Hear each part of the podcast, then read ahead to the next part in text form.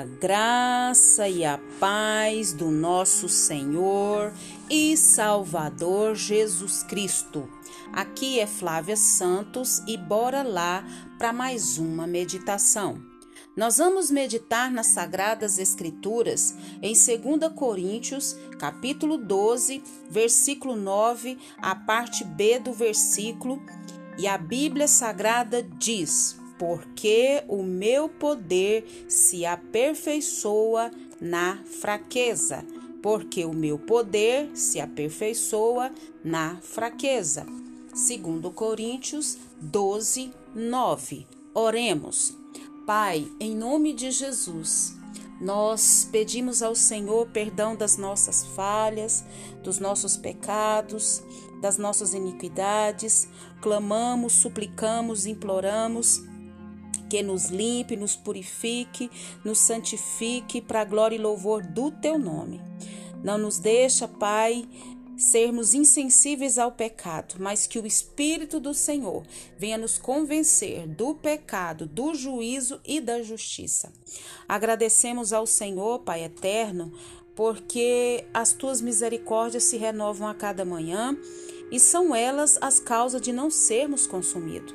Muito obrigada, meu Deus, por mais uma rica oportunidade de falar do teu amor. Obrigada pela saúde, pela vida dos nossos, do, da nossa própria vida, das pessoas que nos ouvem. Agradecemos, ó Deus, por todo o cuidado, amor, zelo, proteção, provisão que o Senhor tem tido para com a nossa vida. Clamamos que continue falando conosco, Pai, porque necessitamos necessitamos, ó Deus, necessitamos da tua presença, do teu afago, das tuas direções, das tuas instruções. Clamamos a ti nessa hora e somos agradecidos em nome de Jesus. Amém.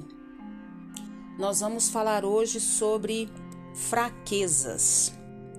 Isso mesmo, fraquezas. Quem não as tem, né? E muitas das vezes nós achamos que somos muito fortes, achamos que podemos, que fazemos, que acontecemos, né? Mas nós temos a compreensão que somos frágeis, somos sensíveis, né? E temos as nossas fraquezas porque somos humanos e somos é, descendentes de Adão, né? E por causa do pecado, nós temos fraquezas. E se você for ler todo o capítulo 12 de 2 Coríntios, você vai ver que o apóstolo Paulo, ele fala, né, sobre essas fraquezas, ele fala do espinho que ele tinha na carne, ou seja, de uma fraqueza, de um problema que a Bíblia não relata qual era. Há-se muitas especulações do espinho que Paulo tinha na carne, o apóstolo Paulo. Mas nós entendemos que é, as fraquezas, né? E ele fala é, que ele não se gloria, né? É, nas coisas, mas senão nas suas fraquezas, né? E que como se ele estivesse considerando, ele, ele fosse considerado é, quando ele fala que se gloria nas suas fraquezas, como, como reconhecendo, né? Como uma pessoa que busca ser digno, né? De sofrer por Cristo. Para para pensar num homem desse, né? Então, aqui no versículo 9 do capítulo 12 de 2 Coríntios, fala que o meu poder se aperfeiçoa na fraqueza. Nós temos entendimento, como já disse, que todos os filhos de Deus são fracos, são debilitados, e nós precisamos nos conhecer saber das nossas fraquezas, das nossas fragilidades, dos nossos limites, até para poder lidar e orar pedindo a graça de Deus, né? Mas quando nós reconhecemos, né, que somos fracos, quando nós é, é, aceitamos essa fragilidade, aceitamos a nossa, a nossa pequenez, é, o que que acontece? Quando nós chegamos humildes diante de Deus, reconhecendo essa fragilidade, essa sensibilidade, essa pequenez, porque nós precisamos entender quem Deus é, o poder de Deus, a glória de Deus, a majestade de Deus, o poder infinito de Deus e também reconhecer que nós humanos somos limitados quanto, quanto Deus é ilimitado.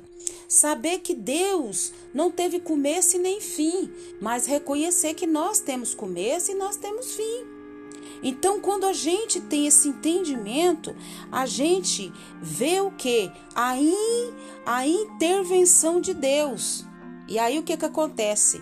Meu poder se aperfeiçoa na fraqueza. Ou seja, nós vamos obter a força de quem? A força de Deus. E é na nossa fraqueza que o poder de Deus se aperfeiçoa em nós. Porque agora nós somos o que? totalmente dependentes de Deus, obtendo de Deus a sua força. O apóstolo Paulo, ele pediu por três vezes, ele orou para que o Senhor tirasse, né, aquele espinho. E Deus disse não, porque ele disse: "A minha graça te basta". Fala do quê? Da graça de Deus, que essa graça ela, ela capacita né?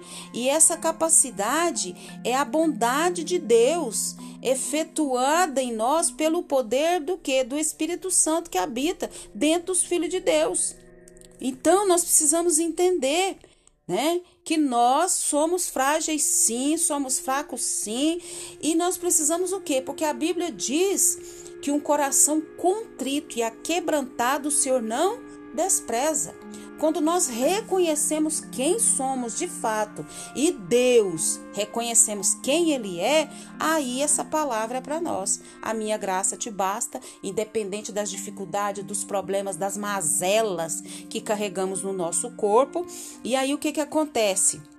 O meu poder se aperfeiçoa na fraqueza. O poder de Deus, a glória de Deus, ele nos dá essa capacidade, porque nós reconhecemos quem somos, quem ele é, e aí ele trabalha em nós, nos dando essa capacidade através do Espírito Santo de continuar mesmo com os espinhos que temos no nosso corpo. Que coisa maravilhosa e poderosa, né?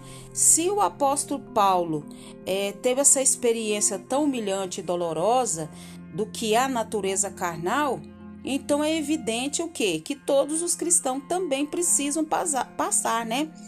Saber que nós precisamos dessa, dessa, dessa natureza, né? Reconhecer que ela, ela é humilhada, reconhecer que essa natureza ela é orgulhosa, que ela é obstinada, né? Mas que pelo poder de Deus e, e, reconhecendo quem somos, esse servo de Deus se torna algo muito precioso para Deus. E que o Espírito Santo de Deus continue falando aos nossos corações.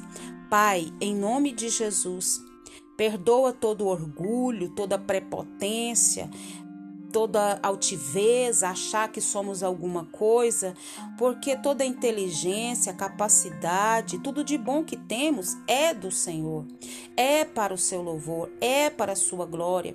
Deus tira de nós todo orgulho, toda altivez, toda arrogância, todo egoísmo, todo egocentrismo, mas que nós vamos reconhecer que tudo que temos e tudo que somos é do Senhor e para o Senhor.